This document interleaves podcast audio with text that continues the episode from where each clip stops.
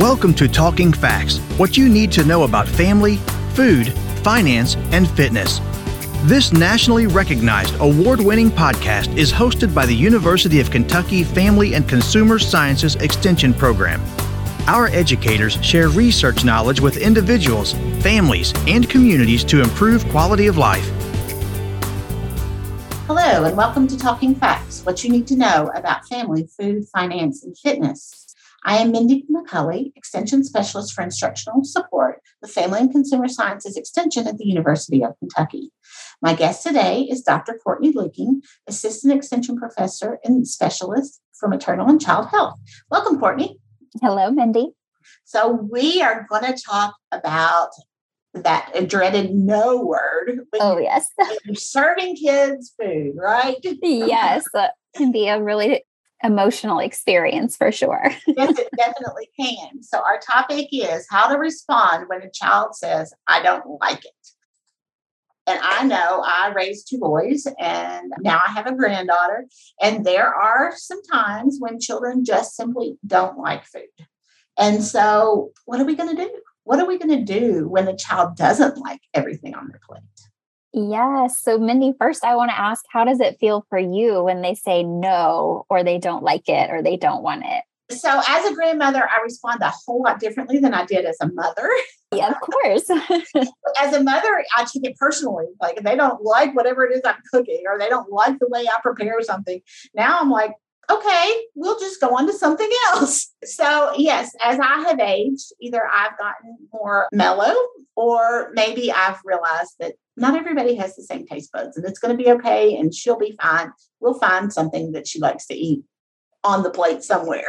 Your experience is very valuable and but hearing your kind of initial reactions as the the parent in the situation emotions can come into play feelings a variety frustration disappointment anger sadness and more. Yeah. and so i think how do we navigate this? First is to acknowledge these feelings so that we don't get into like a power struggle mm-hmm. with our children. So take a breath and then get curious about what exactly they do not like about it. So find out. Ask the questions. Why yes. you don't like this? What is it that we don't like about it Mm-hmm. Exactly. Because a few basic questions can help identify, usually, a quick and easy solution that does not require throwing out the food or feeling like a short order cook. So, what are those questions that we need to ask?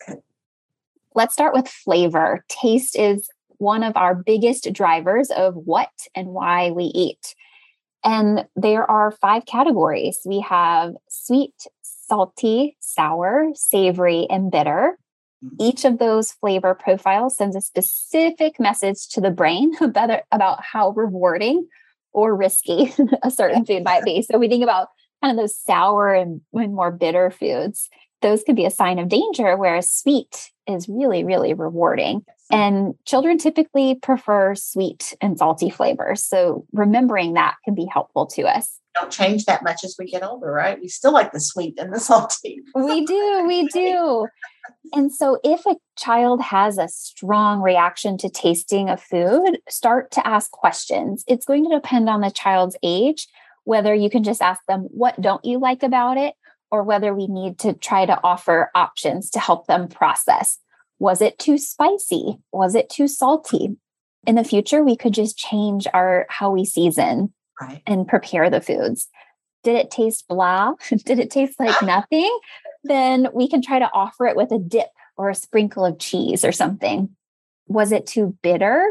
You know, maybe their mouth, maybe their face will give you a visual cue as to what kind of flavor they were experiencing. And so in the future, we could cook foods in a different way. So cauliflower is a great example of this. We could serve it raw, steamed, mashed, or roasted still the same food, but each of those preparation methods offers a different taste or flavor profile. And I think that's a great example because I don't like cauliflower raw, but I love it when it steams. Even as an adult, it makes a difference. Yeah. So, beyond flavor, I know that there are other things that affect why a child might like foods. So, what are some other things that we should be looking for or ask? Let's move on to texture. because that's another biggie. Foods can come in a variety of textures liquid or smooth or creamy, slimy. That doesn't sound very appealing, but um, there can be slimy foods or lumpy or bumpy or crunchy or crispy. And so, just like anything else, children need to get familiar and used to how those different textures feel, not only in their hand, but also in their mouth. Mm. And so, letting kids play with those foods or even non foods that have the same texture can help them get more comfortable. And I know that I say that I don't like beans, but it's the texture of beans that I don't like. So, if I try to prepare beans in a different way, if we're talking about green beans, not cooked to death, but still kind of crunchy, then I really do like them. Or black beans, I like them raw in a not raw, but almost raw in a in a salsa, as opposed to refried in something else. Yes. That's so important, Mindy. I'm glad you said that because just like the different flavors, we can prepare the same food in different ways and get different textures. Mm-hmm. And so part of it might just be exploring, you know, a micro microwave can get you very mushy or not so much. Same right. with like a stovetop where grilling will taste different than an oven, for example. And then plating food differently. So making sure, okay, unless it's needed, let's not have all smooth consistency foods on a plate. Having a variety of textures is also helpful. Well, and then we also need to think about temperature, don't we? Because that can really affect how not only how things taste, but whether or not we we can taste them at all if we go too hot.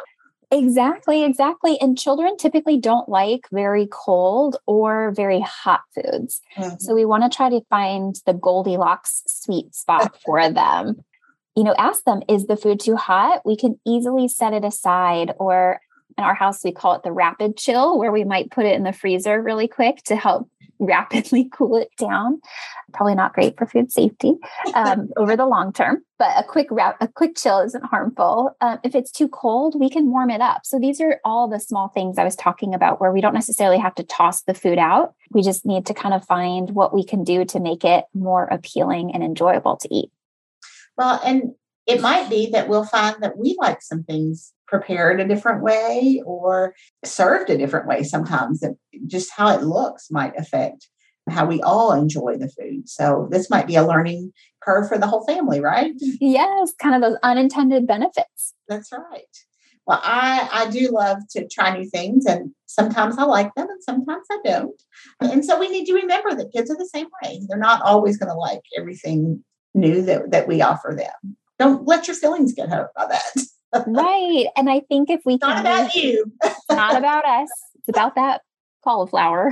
but no, I think, and one other way is just to reframe, like you said, yeah, it's not personal and that we're truly just exploring mm-hmm. that, you know, learning to eat, learning to like new things is, it's a process, it's a skill. And so if we can act like detectives we can certainly help children navigate that process. And it can be a little less stressful when we hear that word no. I, I agree 100%. And the older you get, the easier it is to hear it. Yes. it's all good to know. Courtney, thanks for sharing all of this information that will hopefully benefit kids as well as their parents as they learn to navigate new foods and trying different things to our listeners, if you are just tuning in, I hope that you will join us again on Talking Facts. You will find us on your favorite podcast provider. Thank you for listening to Talking Facts. We deliver programs focusing on nutrition, health, resource management, family development, and civic engagement. If you enjoyed today's podcast, have a question or a show topic idea, leave a like and a comment on Facebook at UKFCSEXT or send us an email at UKFCSEXT at uky.edu. Visit us online at fcs.uky.edu to learn more about the University of Kentucky Family and Consumer Sciences Extension Program or contact your local extension agent for family and consumer sciences. We build strong families. We build Kentucky. It starts with us